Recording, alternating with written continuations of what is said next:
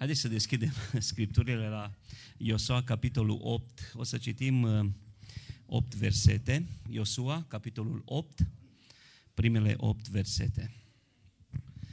Domnul a zis lui Iosua, nu te teme și nu te înspăimânta. Ia cu tine pe toți oamenii de război, scoală-te, suie-te împotriva cetății Ai. Iată că îți dau în mâinile tale pe împăratul din Ai și pe poporul lui, cetatea lui și țara lui. Să faci cetății Ai cum ai făcut Ierihonului și împăratului lui. Să păstrați pentru voi numai prada de război și vitele. Pune niște oameni la pândă înapoi a cetății. Iosua s-a sculat cu toți oamenii de război ca să se suie împotriva cetății Ai. A ales 30.000 de bărbați viteji pe care i-a pornit noaptea și le-a dat următoarea poruncă. Ascultați! Să vă puneți la pândă înapoi a cetății și să nu vă depărtați mult de cetate și tot să fiți gata. Iar eu și tot poporul care este cu mine ne vom apropia de cetate și când vor ieși înaintea noastră, ca întâiași dată, noi o să o luăm la fugă dinaintea lor. Ei ne vor urmări până când îi vom trage departe de cetate, căci vor zice, fug dinaintea noastră, ca întâiași dată. Și vom fugi dinaintea lor. Voi să ieșiți atunci de la pândă și să puneți mâna pe cetate. Și Domnul Dumnezeul vostru o va da în mâinile voastre. După ce veți lua cetatea, să-i puneți foc să faceți cum a zis Domnul. Aceasta este porunca pe care vă dau. Amin. Să ne așezăm.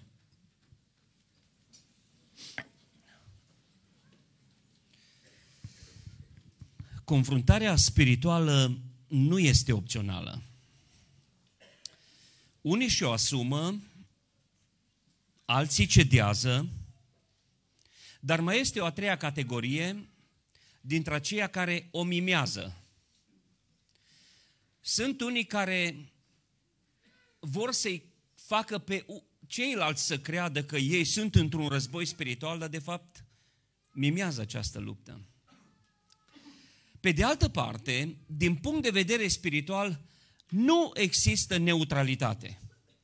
Nu pot să spun, eu nu sunt de partea nimănui. Sunt și am întâlnit oameni la care nu le plac nu le place conflictul. Eu sunt unul dintre oamenii cărora nu le place conflictul. Cum le ziceam uneori, mă, dacă vrei să te cerți cu mine, e ca și cum stai într-o oglindă.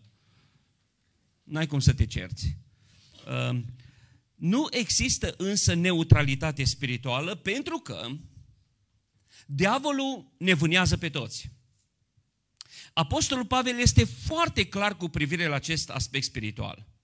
Și în ultima epistolă pe care o scrie, printre ultimele cuvinte pe care le scrie copilului lui de suflet, lui Timotei, spune M-am luptat lupta cea bună, m-am luptat, nu se poate, din punct de vedere spiritual, nu există neutral, nu există pace. De aceea Domnul vine și spune, n-am venit să aduc pacea, am venit să aduc sabia. Nu între oameni, ci sabia pe care Domnul Iisus Hristos a adus-o este tocmai această realitate spirituală, repet, pe care unii și-o asumă. Unii sunt conștienți de ea, unii sunt naivi și ignoranți. Dar realitatea este că în momentul în care ne-am întors la Dumnezeu, în momentul în care ne-am predat viața în mâna lui Dumnezeu, noi ne-am aliat. Noi ne-am poziționat de partea cui suntem. Și din acel moment începe lupta. Apostol Pavel, desigur, vorbește și în Efeseni, în capitolul 6, despre uh, o tactică militară pe care trebuie să o avem în această luptă. Însă, noi, în confruntarea spirituală în care suntem zilnic, de când ne deschidem ochii, și nu când îi închidem se termină, și noaptea, nu există pauză în acest război spiritual, noi trebuie să avem o abordare biblică. Am întâlnit oameni care privesc la lupta aceasta spirituală și tratează lupta aceasta spirituală cu o atitudine triumfalistă care le face rău, se întoarce împotriva lor. Cântări de genul acesta, sper că nu o cântați. Dacă o, ați cântat-o până acum, o scoateți din repertoriu. Rupe scara, taie, ai, dăm, avem noi act de cojoc cu diavolului. Atitudinea asta zeflemistă și triumfalistă nu face bine. Suntem nerealiști, înseamnă că nu ne cunoaștem dușmanul. Diavolul râde de atitudinea aceasta. Pe de altă parte, în extrema opusă, sunt oameni atât de timizi spirituali, atât de fricoși spirituali, că nici măcar nu vor să se arunce, nu vor, fug de războiul acesta. Pentru că îl cred pierdut mai dinainte să-l înceapă. Haideți să vedem ce ne învață Sfânta Scriptură. Noi, Sfânta Scriptură ne învață că în acest război spiritual, noi trebuie să fim realiști. Există un realism spiritual pe care oamenii maturi îl au. În 1 Corinteni, în capitolul 10, versetul 12, cuvântul Domnului spune așa. Așadar, cine crede că stă în picioare, să ia seama să nu cadă. Nu taie scara, nu șmecherii de genul acesta. Cine stă în picioare să ia seama să nu cadă. Pe de altă parte, lucrul acesta se echilibrează. Și anume, în Iacov, în capitolul 4, versetul 6 la 7, spune așa, dar, în schimb, ne dă un dar și un har și mai mare. De aceea zice Scriptura, Dumnezeu stă împotriva celor mândri, dar dă har celor smeriți. Și acum, supuneți-vă dar lui Dumnezeu și continuă, împotriviți-vă diavolului și el va fugi de la voi. Deci, suntem realiști, înțelegem că suntem numai oameni, dacă suntem în picioare numai Harul lui Dumnezeu, dar nu ne este teamă. Pe de altă parte, noi avem o resursă, avem un atu pe care trebuie să-l folosim în lupta spirituală și zice, împotriviți-vă diavolului și vom vedea seara aceasta cum să ne împotrivim diavolului. Deci, primul verset vorbește despre o atitudine de smerenie în care să ne cunoaștem limitele pentru că dacă nu ne cunoaștem limitele, ne aruncăm în mod greșit în bătălie. Dar al doilea verset ne vorbește despre un curaj pe care trebuie să-l avem, curaj care de fapt vine din puterea lui Hristos și a Duhului Sfânt care este în noi. De aceea, să, noi trebuie să fim realiști, să, să ne poziționăm aici. Care este soluția, deci? Haideți să ne gândim la bătălia aceasta spirituală doar la nivelul ispitei pe care diavolul permanent o aduce împotriva noastră. Ispita este, face parte din arsenalul diavolului. Și el zilnic, zilnic, zilnic, la oricare dintre noi vine cu ispită. Spuneam nu de mult, noi nu suntem ispitiți pentru că suntem oameni răi. Noi suntem ispitiți pentru că suntem oameni. Așa că oricine este om, automat este și ispitit. Și aceasta este, dacă vreți, un act al, din războiul nostru, din bătălia noastră spirituală cu diavolul. Și atunci soluția în 1 Corinteni, în capitolul 10, versetul 13, spune așa, nu va ajunge nicio ispită care să nu fi fost potrivită cu puterea omenească. Și Dumnezeu care este credincios, nu va îngădui să fiți ispitiți peste puterile voastre, ci împreună cu ispita a pregătit și mijlocul să ieșiți din ea, ca să o puteți răbda. Care este deci soluția în momentul în care suntem ispitiți? Pentru că probabil, nu probabil, sigur, sunt aici oameni care nu mai fac față ispitelor. Care din când în când sau poate chiar în mod repetat există un domeniu, există ceva în viața lor, există un ascunziș, un dulap ascuns. Există ceva care în mod repetat aduce înfrângere. Este punctul slab, este locul vulnerabil unde cedezi din nou și din nou, unde te-ai luptat de mulți ani, unde ai încercat mult, unde ai rugat și pe alții să te ajute și din când în când, poate sau poate chiar frecvent, este acea poartă prin care diavolul are o ușă deschisă în viața ta. Și nu mai știi cum să o închizi, nu știi cum să ieși de acolo. E zdrobit, ai vrea, îți dorești mult să scapi de lucrul ăla și nu poți. Există, dragii mei, și Apostolul Pavel, inspirat de Duhul Domnului în 1 Corinteni 10 cu 13, verset pe care l-am citit, ne aduce două soluții. Prima soluție este trupul frânt pe cruce al lui Hristos, de aceea, în, în, în contextul imediat, în 1 Corinteni 10, vorbește despre trupul Domnului Isus Hristos în continuarea pasajului. Deci, prima soluție este Hristosul înviat și a doua soluție este trupul născut pe cruce. Deci, trupul frânt pe cruce, care e Hristos Domnul, și trupul născut pe cruce, care este biserica. Care este biserica. Noi nu avem cum, oameni buni, ascultați-mă, noi nu avem cum să biruim, să ne opunem, să devenim oameni puternici care să facem fața atacurilor demonice, dacă nu suntem legați de biserică, care este trupul lui Isus Hristos. De Hristos mă rup prin idolatrie, de aceea continuă pasajul și zice, fugiți de închinarea la idoli, iar de biserică sau de trupul vizibil al lui Isus Hristos, care este biserica, mă rup prin aroganță, prin nesupunere și prin desconsiderarea bisericii. Deci, dacă vrem să avem biruință, trebuie să ținem cont de niște principii spirituale nenegociabile, că nu-i joacă. Diavolul este real, are o strategie că e mai bătrân decât toți de aici, și El știe în fiecare, la fiecare dintre noi care ne este vulnerabilitatea. Deci, dacă suntem în picioare, e numai Harul Domnului, dar asta nu înseamnă că nu suntem într-o bătălie. Și atunci, pornind de la pasajul pe care l-am citit, aș vrea doar în câteva minute și apoi să nu se răcească gâtul prea tare, uh, să aduc uh, câteva principii biblice cum să transformăm înfrângerea în biruință transformă înfrângerea în biruință. Transformă-ți înfrângerea în biruință. Transformă înfrângerea în biruință. După biruințe spirituale și vremuri de prosperitate, vin în viața noastră momente în care poate că ne credem biruitori înainte să luptăm, nu suntem atenți și cedăm. Vin momente de părtășie profundă cu Dumnezeu, de umblare cu Dumnezeu, de biruințe, de forță, de putere, de entuziasm și dintr-o dată se năruie tot ca un castel de nisip. Și după mari biruințe vin mari înfrângeri. Și durerea este cu atât mai mare cu cât înfrângerile acelea mari au loc în zonele noastre unde nu suntem atenți pentru că ni se par prea mărunte. Haideți să uh, vă spun uh, din context de ce spun lucrul acesta.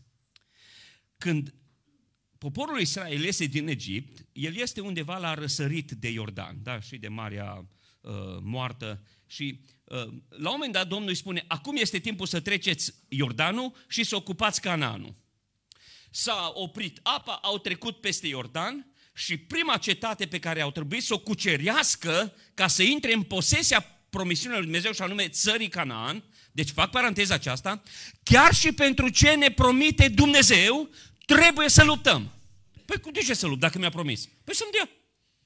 Să-mi dea. Nu, Dumnezeu nu ne scapă de responsabilitățile pe care noi trebuie să ni le asumăm ca să se împlinească promisiunile lui Dumnezeu în viața noastră. Și prima cetate care O cetate pe care nimeni nu putea birui, Ierihonul. Și ăștia când văd Ierihonul zic, Doamne, păi de ce ne-ai trecut aici? Păi că ne dai țara, cum să... Și se întâmplă minunea cu ceririi Ierihonului și știm bine povestea, cum s-au învârtit în jurul cetății, pică zidurile. Ce mare e Dumnezeu! Extraordinar, e mare Dumnezeu, da? Au cântări de biruință apoi și împlinesc tot cuvântul lui Dumnezeu și dincolo de Erihon, intrând înspre țară să cucerească Canaanul, de la marele Erihon, e un cartier mic, o, o cetate cât, ziceți voi, ai. Cetatea ai, nebăgată în seamă. Vreau să vă atrag atenția la această realitate spirituală. Că lucrurile aparent mici ne vulnerabilizează pentru că nu mai suntem atenți acolo. Și unde nu suntem atenți, în fața Ierihonului, toți au stat drept, toți au speriat, toți au aliniat. Dar în fața cetății ai, păi asta, oi de mine, nici suflă în toți, se duce ai. Și au tratat-o cu superficialitate, exact ce spuneam adineauri, că de ce am spus ce am spus. Unele bătălii le pierdem pentru că le considerăm câștigate mai dinainte. Și nu e așa.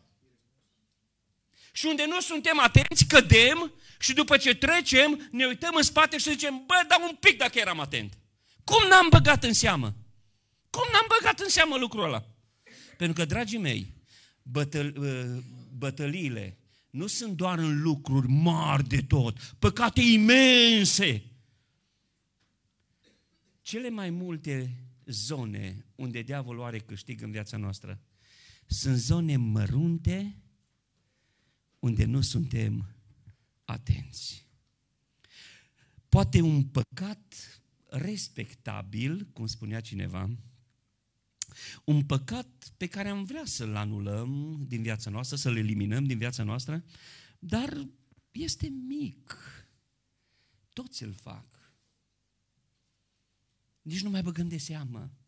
Din instinct. O invidie. Haideți să fim sinceri, uitați, vă fac un test acum. Când v-ați simțit ultima dată vinovați pentru că îl invidiați pe cineva? Frate păstor, a spus vreodată sub disciplină pe cineva în biserică pentru că a fost invidios? Nici eu. Și am dat un exemplu. Pentru că sunt păcate mici pe care nu le mai băgăm în seamă și care ne zdrobesc. Care nu ne lasă să cucerim țara să intrăm în posesia promisiunilor mărețe ale lui Dumnezeu, să avem o viață spirituală din plin. Lucruri mărunte de care ne împiedicăm. Este foarte interesant că aceste păcate mici, aceste cetăți mici, ne duc într-o zonă de viață spirituală sărăcăcioasă, fără entuziasm, fără chef, fără putere, așa niște plictisiți, de, cum zicea cineva, când intri când te o biserică, ai impresia că castraveți în zeamă de more. Mm. Supărați, necăjiți, fără chef. Hai să cântăm, fraților. Mormăim ceva. Oare de unde vin? De unde ne pierdem puterea? Hai să ne rugăm, zicem. Hai să ne rugăm. Domnule, zici că ai intrat într-o zonă de meditație transcendentală. O liniște de mormânți, noi cugetăm. De unde vine asta, dragii mei? Acestea vin pentru că n-am fost atenți la cetatea Ai. Cetatea Ai, o cetate mică, nebăgată în seamă, care în mod normal nu ne-ar pune nicio problemă. Știți ce înseamnă cetatea ai? Movilă de dărâmături. Asta e traducerea. Movilă de dărâmături. Adică ceea ce trebuie măturat afară. Când scoți o robă de moloz. Asta înseamnă cetatea ai. Puțin, mic, dar rău și urât. Și asta, oameni buni, astea ne strică. Că uneori facem față mai bine la păcatele mari decât la chestii mărunte. Zicem, las că și cu asta se poate. Acum, toți, toți. A devenit o normalitate ai. Oameni buni, trebuie să ne luptăm cu noi înșine și să scoatem molozul ăsta de dărâmături afară din viața noastră. Amin? Uh, așa cum spuneam, aceste lucruri mărunte, păcate comune, tolerate, Vedeți, problema păcatului nu este una simplă. Acum trăim vremuri complicate. Nu vreau să mai vorbesc despre vremurile pe care le trăim, pentru că e deja inflație și e enervant. Am zis să vă aduc vești bune, că lasă-le pe alea, lăsați-le pe internet și nu mai intrați acolo. Lăsați-le numai să stea acolo. Uh, însă, ce vreau să vă spun este următorul lucru. Că problema bisericii nu este apariția unui păcat în ea. Că în adunare sunt tot felul de oameni. Tot timpul au fost oameni care au adus păcat în biserică și ascultați-mă, tot timpul va fi așa. Nicăieri n-am citit în biserică, în, în Scriptură, că biserica cât timp e pe pământ e desăvârșită. Dacă aș citit undeva, spuneți-mi și mă opresc. Oameni buni, aici avem adunarea, ascultați-mă, aici avem adunarea și da, în adunare e biserica. Că nu tot ce adunare și biserică. Nu tot ce adunare și mireasa lui Hristos. Și în adunare vin, vin și păcat. Nu asta e problema că vine. Că tot timpul a venit. Dar ascultați care e problema. Care este atitudinea noastră față de aceasta. Asta e problema noastră. Care e atitudinea noastră față de păcat. În 1 Corinteni, în capitolul 5, ne este dată o atitudine corectă pe care Apostolul Pavel o are față de cineva care a adus păcatul în biserică. Și nu vreau să intru în multe detalii, că e destul de grosolan chiar și ce scrie acolo în Sfânta Scriptură. Și acolo există un verset cheie, versetul 7 din 1 Corinteni în capitolul 5. Și spune așa, scoateți afară aluatul. Scoateți afară aluatul cel vechi. Mai spune Domnul, măturați aluatul cel vechi. Deci, lupta este la nivel individual, lupta este la nivel comunitar, pentru că diavolul vrea să lovească. Dacă, dacă în vremurile astea n-a vrut să lovească și a și reușit, și acum ascultați-mă bine, e timpul unității, n-a dezbinării. Pentru că acum toată lumea e suspicios pe toată lumea, toată lumea e cu sabia scoasă și la cine mai ia gâtul mai eficient și mai repede, băgați săbile în teacă și timpul rugăciunii. E timpul postului și a unității. Că printr-un păcat, diavolul aruncă în aer o biserică. O sută de, o mie de biserici. Și ne pune cap în cap două mii de slujitori. Opriți-vă, oameni buni. Fiți înțelepți. Auziți, deschideți mai mult Scriptura decât Facebook-ul. Amin. Amin. Și să vedeți ce ne vindecăm. Nu ne mai trebuie șmecherile nu știu cine care face lucrarea diavolului. Ok? Deci haideți să fim înțelepți. Și atunci, sigur, noi trebuie să avem atitudine față de păcat. Și acolo găsim trei motive de ce biserica trebuie să intervină când apare păcatul. Luptă spirituală. 1. De dragul celui căzut. De dragul celui căzut, biserica trebuie să intervină. Versetul 4 și 5, Apostol Pavel zice așa, eu n-am putut să fiu cu voi când l-a judecat pe păcătosul din Corint. Dar ascultați-mă bine, dacă îl iubiți pe omul ăsta, scoateți-l afară. Cum adică? Păi nu-l iubim dacă îl lăsăm înăuntru. Nu. Nu. Ce dacă îl iubești pe omul ăsta, scoate-l afară din biserică. Cum adică să-l scot afară? Păi uitați-vă, dragii mei, omul acesta credea că e bine. Omul acesta credea că e în biserică, el stătea la cina Domnului, el făcea de tot, era în adunare. Și Apostolul Pavel spune așa, șansa lui să vadă cine este cu adevărat, este să-l puneți în locul în care el de fapt spiritual există și să se uite de afară la biserică, să zică, bă, am nevoie de biserică. Cum? Prin pocăință. Că dacă lasă în biserică, niciodată nu se pocăiește. Că zice că e bine acolo. E bine așa cum îi. Îl iubești cu adevărat, disciplinează-l. Și atunci ăsta își va da seama, băi, am crezut că din adunare se poate și așa. Nu se poate așa. Nu se poate așa. Și îl pune afară și ca dovadă că asta a fost soluția, în 2 Corinteni, Apostolul Pavel vine și zice, păi dacă voi l-ați iertat, cum să nu-l iert și eu? Și vedeți că Duhul lui Dumnezeu a lucrat, i-a dat șanse omului. Și îl vedem restaurat. Deci, de dragul celui căzut, doi, de dragul bisericii. Versetul 6. Puțin a luat, dospește întreaga plămădeală. Că știți legea mărului stricat. Dacă pui un măr stricat într-o ladă de mere bune, toate merele alea bune îl repară pe la stricat. A. A, invers. Ați înțeles? Deci, legea mărului stricat spune așa. Puțin a luat, dospește întreaga plămădeală. De dragul celui căzut e atitudine, de dragul bisericii și de dragul lui Hristos e atitudine. Că e luptă spirituală măturați aluatul cel vechi ca să fiți o plămădeală nouă, cum și sunteți fără aluat.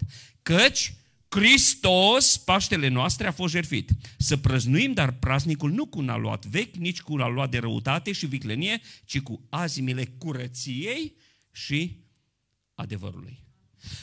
Pe principiile acestea, Iosua își zidește biruințele viitoare pe greșelile trecute.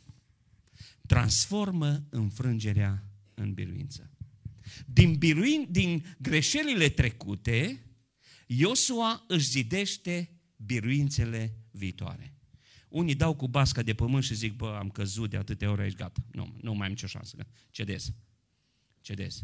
Și um, mai prind și o, o carte cu teologie calvinistă și zic, am fost predestinat pentru iad.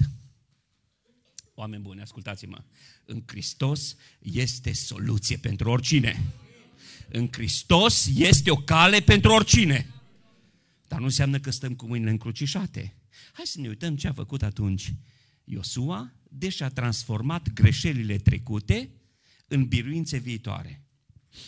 Primul, primul lucru, dacă cumva ești într-o perioadă în care simți că ai cedat spiritual, că ești zdrobit, că ești bătut bine, că nu te mai poți ridica, că este un mod repetat, este o patimă, un lanț, o legătură.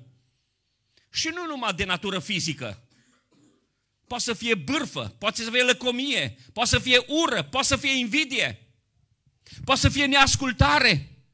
Sunt multe păcate care leagă și înfășoară. Noi ne gândim la câteva doar, la o listă de asta mai ostentativă. Nu, nu, nu, nu. Diavolul are lista completă. Dacă te simți acolo încătușat, primul lucru pe care să-l faci, amintește-ți promisiunile lui Dumnezeu. Amintește-ți de promisiunile lui Dumnezeu. Păi Iosua, după ce a mâncat bătaie de la o cetate mică, după ce câștigă Ierihonul, zice, Doamne, de unde sunt promisiunile tale? Tu ai zis că ne dai Cananul. Și dintr-o dată Iosua își aduce aminte. Dar Domnul ne-a promis că ne dă Cananul. Omule bun, Dumnezeu a promis, ți-a promis atâtea lucruri. Nu te lăsa mințit de diavolul că nu mai ai șansă. Eram păstor tânăr în Oradea, mulți ani în urmă, nu vă spun că după aia știți câți ani am. Ehm, a venit într-o zi o femeie, plângea, era zdruncinată și a zis, știu, aș vrea, mă doare inima, aș vrea să mă întorc la Dumnezeu. Dar cineva în Duhul meu îmi spune că e prea târziu pentru mine. Că ceea ce am făcut este prea greu și Dumnezeu să poată să ierte. Și mi-a mărturisit niște păcate groasnice pe care le-a făcut. Groasnice. Din punct de vedere omenesc, când auzi asemenea lucruri, zici, bă, nu se mai poate. Nu se mai poate vreau să vă spun ceva. Nu există păcat pe fața pământului ca să nu fi, poată să fie spălat de sângele Domnului Isus Hristos. Pentru că toate, toate, toate păcatele au fost deja plătite pe cruce deja au fost plătite pe cruce. Eu pot să beneficiez de iertare prin pocăință și credință. Ele au fost plătite prin pocăință și credință. Primesc ceea ce Hristos a plătit deja. E ok. E ok. Așa trebuie, cred că.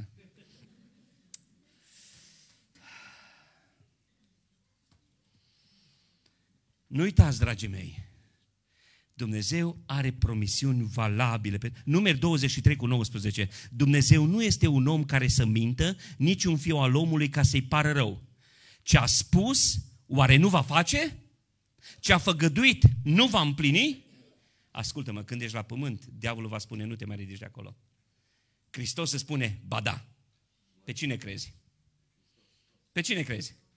Dacă îl crezi pe Hristos, atunci, dragul meu, Iată cum lucrează Dumnezeu. Domnul îi face o promisiune lui Moise, înainte de Iosua. În Deuteronom 1.21 se spune așa, Iată că Domnul Dumnezeul tău îți pune țara înainte. Suiete, ia-o în stăpânire, cum ți-a spus Domnul Dumnezeul părinților tăi. Nu te teme și nu te înspăimânta. Moise s-a ghidat toată viața după ceea ce a promis Dumnezeu aici. La sfârșitul vieții, Moise îl ia pe Iosua, pe succesorul său și ce credeți că îi dă mai departe ca moștenire? Iată ce îi dă ca moștenire în Deuteronom 31, sfârșitul cărții, cu 8. Domnul însuși, și spune acum Moise lui Iosua, Domnul însuși va merge înaintea ta. El însuși va fi cu tine. Nu te va părăsi și nu te va lăsa. Nu te teme și nu te înspăimânta. Un om încurajat încurajează. Un om rănit rănește. Unde sunt oamenii care încurajează? Unde sunt oamenii care încurajează? Unde sunt oamenii care ridică? Că de dat unul în cap la altul știm bine. De dat cu părerea și de judecat știm bine. Suntem profesioniști. Niște procurori de nota 10. S-a născut acum o ceată mare de procurori. Toată lumea acuză, toată lumea judecă. Oameni buni, dar cei care ridică unde sunt? Moise, care a fost ridicat de Dumnezeu, l-a ridicat pe Iosua mai departe. Știți ce ne-a promis? Pentru că am spus, dacă vrei să-ți transformi înfrângerea în biruință, amintește-ți de ce ți-a promis Dumnezeu. Și probabil că unii dintre voi ziceau, ce mi-a promis Dumnezeu? Îmi dați voi doar câteva lucruri, nu o să mai citesc versetele, pentru toate am mai multe versete. Ți-a promis iertarea, aici citesc versetul, 1 Ioan 1 cu 9. Dacă ne mărturisim păcatele, El este credincios și drept să ne ierte păcatele și să ne curețe de orice nelegiuire. Amin ne-a promis că are grijă de nevoile imediate și Dumnezeu să se îngrijească de toate trebuințele voastre, Filipeni 4.19. Ne-a promis că El se ocupă când suntem zdrobiți și obosiți. Veniți la mine toți cei trudiți și împorvorați. Ne-a promis că ne dă mântuirea. Întoarceți-vă la mine și veți fi mântuiți. Ne-a promis răsplată. Ferice de cel ce rabdă ispita, căci după ce a fost găsit bun, va primi cu nuna vieții. Iacov 1 cu 12. Ne-a promis că putem să avem pace în suflet. Acum, acum, avem pace în suflet. Cum? V-am spus aceste lucruri ca să aveți pace în mine. Ne-a spus că ne protejează. O, cât de mare este bunătatea ta pe care o păstrezi pentru cei ce se tem de tine și uh, pe care o arezi celor ce se încred în tine în fața fiilor oamenilor. Spune Psalmul 31, 19 și 20. El ne promite că este ajutorul nostru. Psalmul 68 cu 5.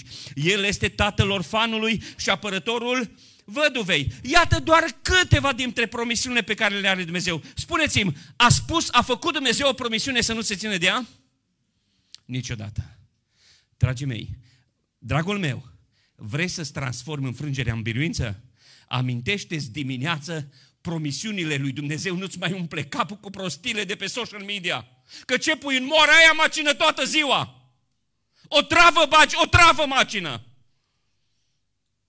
Dacă iei un verset cu o promisiune, promisiunea ai o macini toată ziua. Acum ai vremea în care am înțeles cel mai bine. Tot am predicat de ani de zile. Nu vă mai încărcați mintea cu prostii de pe social media, cu toate nebuniile și cu toate minciunile de acolo. Uite că a venit ca un recul. Opriți-vă să vă băgați în cap prostii. Vă rog din suflet. Luați promisiunile lui Dumnezeu. Nu uitați, am spus că amintește-ți promisiunile lui Dumnezeu. Dumnezeu ne-a promis că are un plan pentru noi. Nu un plan așa pentru omenire, pentru bistrița, pentru... Dumnezeu are un plan specific pentru tine. Are un plan numai pentru tine. Și iată ce îi spune lui Iosua. Îți voi da țara. Ăsta e planul meu. Înțelegi care e planul lui Dumnezeu pentru tine? Îți dau cananul și nu unul pământesc. Ne dă cananul ceresc. Ăsta e planul lui Dumnezeu. Dacă are planul acesta, Dumnezeu are un plan pentru noi, atunci, nu uita, că Dumnezeu lucrează pentru împlinirea planului. Dumnezeu însuși, de aceea spune, eu îți voi da țara. Îți voi da țara, da. Dar eu, spune, eu îți voi da ție țara. Nu ne putem mândri cu ceea ce facem noi. Nu ne putem mândri. El ne dă ceea ce avem. În El suntem ceea ce suntem. El este de partea noastră, El este cel tare, El este cel bun, El este cel îngăduitor, El este lumina și noi o reflectăm. El este. În fapte unul cu noi, voi veți primi o putere când se va pogărâ Duhul Sfânt peste voi. E puterea noastră, nu e puterea Duhului Sfânt. Lăuda să fie Domnul. Al doilea lucru. Deci, primul lucru. Amintește-ți de promisiunea lui Dumnezeu. Al doilea lucru. Renunță la greșelile trecutului. Ce înseamnă asta? Fii dedicat complet. Fii dedicat complet. Păi cum adică? Dacă aș fi citit în capitolul 7, Iosua când vede cetatea Ai, cuceresc Ierihonul, cetatea mare, și când vede Aiu, zice, hai mă câțiva dintre voi. Câțiva dintre voi mergeți. Și au trebuit să fugă. Au trebuit să fugă dinaintea lucrului mic din viață. Știți ce înseamnă asta? Înseamnă să-i dai Domnului o bucată din tine. Înseamnă o parte din mintea ta, o parte din inima ta, o parte din energia ta. Înseamnă mai clar o inimă împărțită. Cai utih, nici cu Domnul, nici cu lumea. Ai zile când faci ce vrei și treci cum vrei și îți permiți ce vrei și apoi sâmbătă ne pregătim că mergem la biserică. Oameni buni, sau suntem sfinți, sau suntem departe de Domnul. Nu se poate cu inima împărțită. În 1 Împărați, capitolul 15, versetul 3 se spune Abiam s-a, de, s-a dedat la toate păcatele pe care le făcuse tatăl său înaintea lui. Și inima lui n-a fost întreagă a Domnului Dumnezeului său. Eu cred că asta e cea mai mare problemă din bisericile noastre astăzi. Eu asta cred că e problema. Oameni cu inima nedată cu totul Domnului.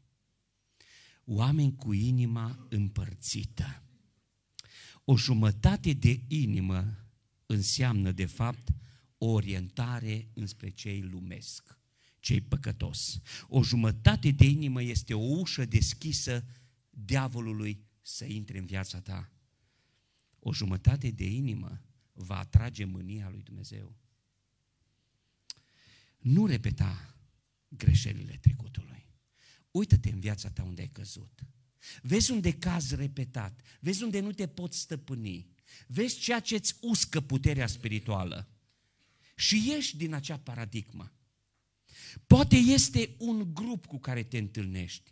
Pentru că nu uita, tu iei forma grupului din care faci parte. Dragul meu tânăr, dacă nu este un grup care te ridică spiritual, pleacă de acolo. Nimeni nu te ține obligat acolo. Ieși de acolo.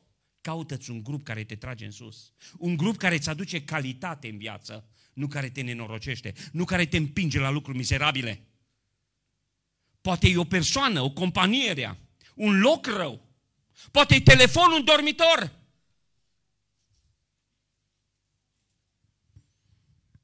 Depărtează-te de locul greșelilor trecute. Depărtează-te. Acolo trebuie decizii ferme. Acolo nu mai este wishy-washy. Acolo e sau, sau. O luptă pe viață și pe moarte. Cineva a zis, definiția nebunului e să facă aceleași lucruri, să, să aștepte la rezultate diferite. Nu schimbăm nimic, dar vrem să fim altfel nu repeta greșelile trecutului. Al treilea lucru. Pentru ca să transformi înfrângerea în biruință, biruința trebuie să o câștigi acolo unde a fost înfrângerea. Hmm. Nu poți să mergi spre Canaan dacă nu rezolvi problema cu ai. Dar am bătut Ierihorul, destul mă duc mai departe în Canaan. Nu poți. Nu poți să intri în teritoriile spirituale ale lui Dumnezeu, să avansezi înspre viața veșnică cu Dumnezeu, dacă nu bat și Ierihonul, ăla mare, și Aiu, ăla mic, nesemnificativ. Și nu poți să zici, bă, am pierdut în ai, îl ocolesc, mă duc mai departe. Nu, no, trebuie să te întorci în locul unde ai fost zdrobit. Trebuie să te întorci acolo unde ai pierdut. Și acolo unde ai ieșuat, acolo trebuie să biruiești. Haideți să vă dau un exemplu. Zacheu. Zacheu, dă-te jos. Astăzi intră mântuirea în casa ta. Zacheu s-o da jos și a zis, Doamne, îți mulțumesc, ce bine e că hai în casa mea, hai să mâncăm un grătar bun, de că aici încolo ne vedem de viață. Ah. Zacheu avea pe traseul lui niște înfrângeri. Și Zacheu a înțeles că pocăința adevărată nu înseamnă numai rugăciunea păcătosului, o mână ridicată sus, gata, de aici încolo viața ca înainte. Zacheu a înțeles că pocăință fără transformare e o experiență emoțională ieftină, care nu înseamnă nimic pentru un om. Și atunci Zacheu s-a dus, s-a dus în spate și a zis, am pierdut aici, am luat de la om, l-am nepăstuit, rezolv problema. Am furat, rezolv problema. Am luat prea mult, rezolv problema. Și el s-a dus acolo unde a căzut și acolo și-a rezolvat problemele. Dragul meu, ai vorbit pe cineva de rău? Tu crezi că poți avansa spiritual? Uită. Du-te acolo unde ai căzut și rezolvă problema. Poate că e dureros pentru moment, dar ascultă-mă. Și omul pe care l-ai vorbit de rău te va prețui mai mult și Dumnezeu și mai mult. Ascultă-mă. Ai furat? Du-te înapoi și pocăiește-te. Ai înșelat? Du-te la cel pe care l-ai înșelat. Nu poți avansa dacă îți lași cozi, virgule, nerezolvate în viață. Du-te și caută biruința acolo unde ai căzut. Du-te și ia aiul, mătură, mătură afară dărâmăturile. Și în final, știți ce a mai făcut Iosua? L-a lăsat pe Dumnezeu să lupte. L-a lăsat pe, prima dată a zis, mă, mergem, suflăm tot și să duce cetatea asta. Vai șamar de, uite, de câțiva, un cort, câteva corturi. Ăsta e tabără, nu e cetate. Iar în, acum, dacă ați fost atenți la citire, când a făcut strategia asta, le-a zis la 30.000 de oameni, stați acolo, după cum Dumnezeu a zis. Noi vom merge după cum Domnul ne-a zis. Ne vom retrage cum Domnul ne-a poruncit. Și dintr-o dată nu mai era bătălia lui. Dintr-o dată făcea, cum i-a zis, Domnul. Oameni buni, când Dumnezeu luptă, eu nu dorm. Eu nu dorm. Dacă Dumnezeu luptă pentru mine, eu nu mă culc pe o ureche. În 2 Corinteni 12 cu 10 este unul dintre versetele mele favorite.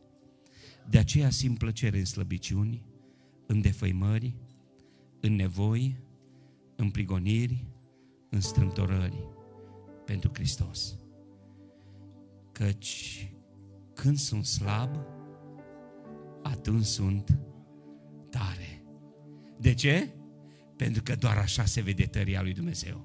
Că dacă vreau să se vadă tăria mea, eu pun în umbră puterea lui Dumnezeu. Și Dumnezeu se manifestă atunci când eu îmi recunosc slăbiciunea, îmi recunosc vulnerabilitatea, îmi recunosc și am o stare de zdrobire, de disperare, o dependență absolută de Dumnezeu, atunci intervine Dumnezeu. Când spun eu pot, nu mai intervine El. Pot totul în Hristos, care mă întărește. A Lui să fie slava. Când luptă Dumnezeu, eu, eu sunt partener. Înarmează-te înaintea ta Dumnezeu. Vei câștiga. Vei câștiga. Poate a venit zdrobit aici. Poate a venit căzut aici. Nu poate. Pentru tine care ai venit căzut și disperat, pentru că te-ai săturat de tine și de eșecurile tale, de căderile tale repetate și de viața ta spirituală sărăcăcioasă. Nu mai slujești, n-ai părtășie cu Dumnezeu, nu mai ai bucurie în rugăciune vorbind cu El, nu-ți găsești împlinire și nu simți că e Dumnezeu cu tine, numai momentele acelea de prăbușire înaintea lui Dumnezeu, când știi că e Dumnezeu aproape de tine și îți vorbește și te ridică și te vindecă și te iartă și te întărește. Și ai căzut din nou și din nou și din nou cuvântul lui Dumnezeu în seara aceasta ne-a spus că se poate să transformăm biruința, eșecul în biruință, înfrângerea în biruință. Știți ce au făcut ei după ce au biruit aiul? Versetul 27 și 28 a zis, după ce îi zdrobești, după ce zdrobește ce te ține legat, ia pradă, zice. Ia pradă, pentru că blestemul care te-a ținut legat acolo se transformă în binecuvântare, lăuda să fie Domnul. Și atunci iei pradă de acolo. Pentru că trebuie să fim. Uitați-vă la mine oameni care de zeci de ani umpleți bisericile. Oameni buni, trebuie să fim puternici. Întregi Domnului. Cu totul dați Domnului. Nu mai este timpul inimii împărțite. Nu mai este timp pentru asta. Avem de ales. Ai de ales. Vrei cu Domnul? Vrei cu Domnul, dar cu totul. Sau atunci nu te mai minți, că oricum nu ești cu El. Nu te mai minți. În seara aceasta avem de ales. Cine vrea să fie cu Domnul, cine vrea să fie cu Domnul, haideți să stăm ridicați înaintea Domnului. Vreau în rugăciunea aceasta să venim înaintea Domnului, o rugăciune de pocăință. Să spunem, Doamne, m-am jucat cu Tine.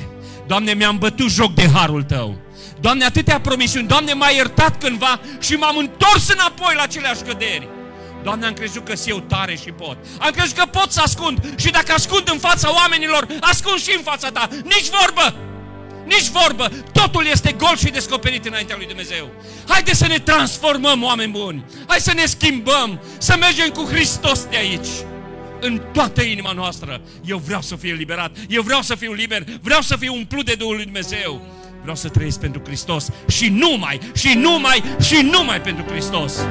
Restul, să măture Dumnezeu tot aiul din noi și să ne dea Dumnezeu biruința la toți. Intrăm în această rugăciune a pocăinței.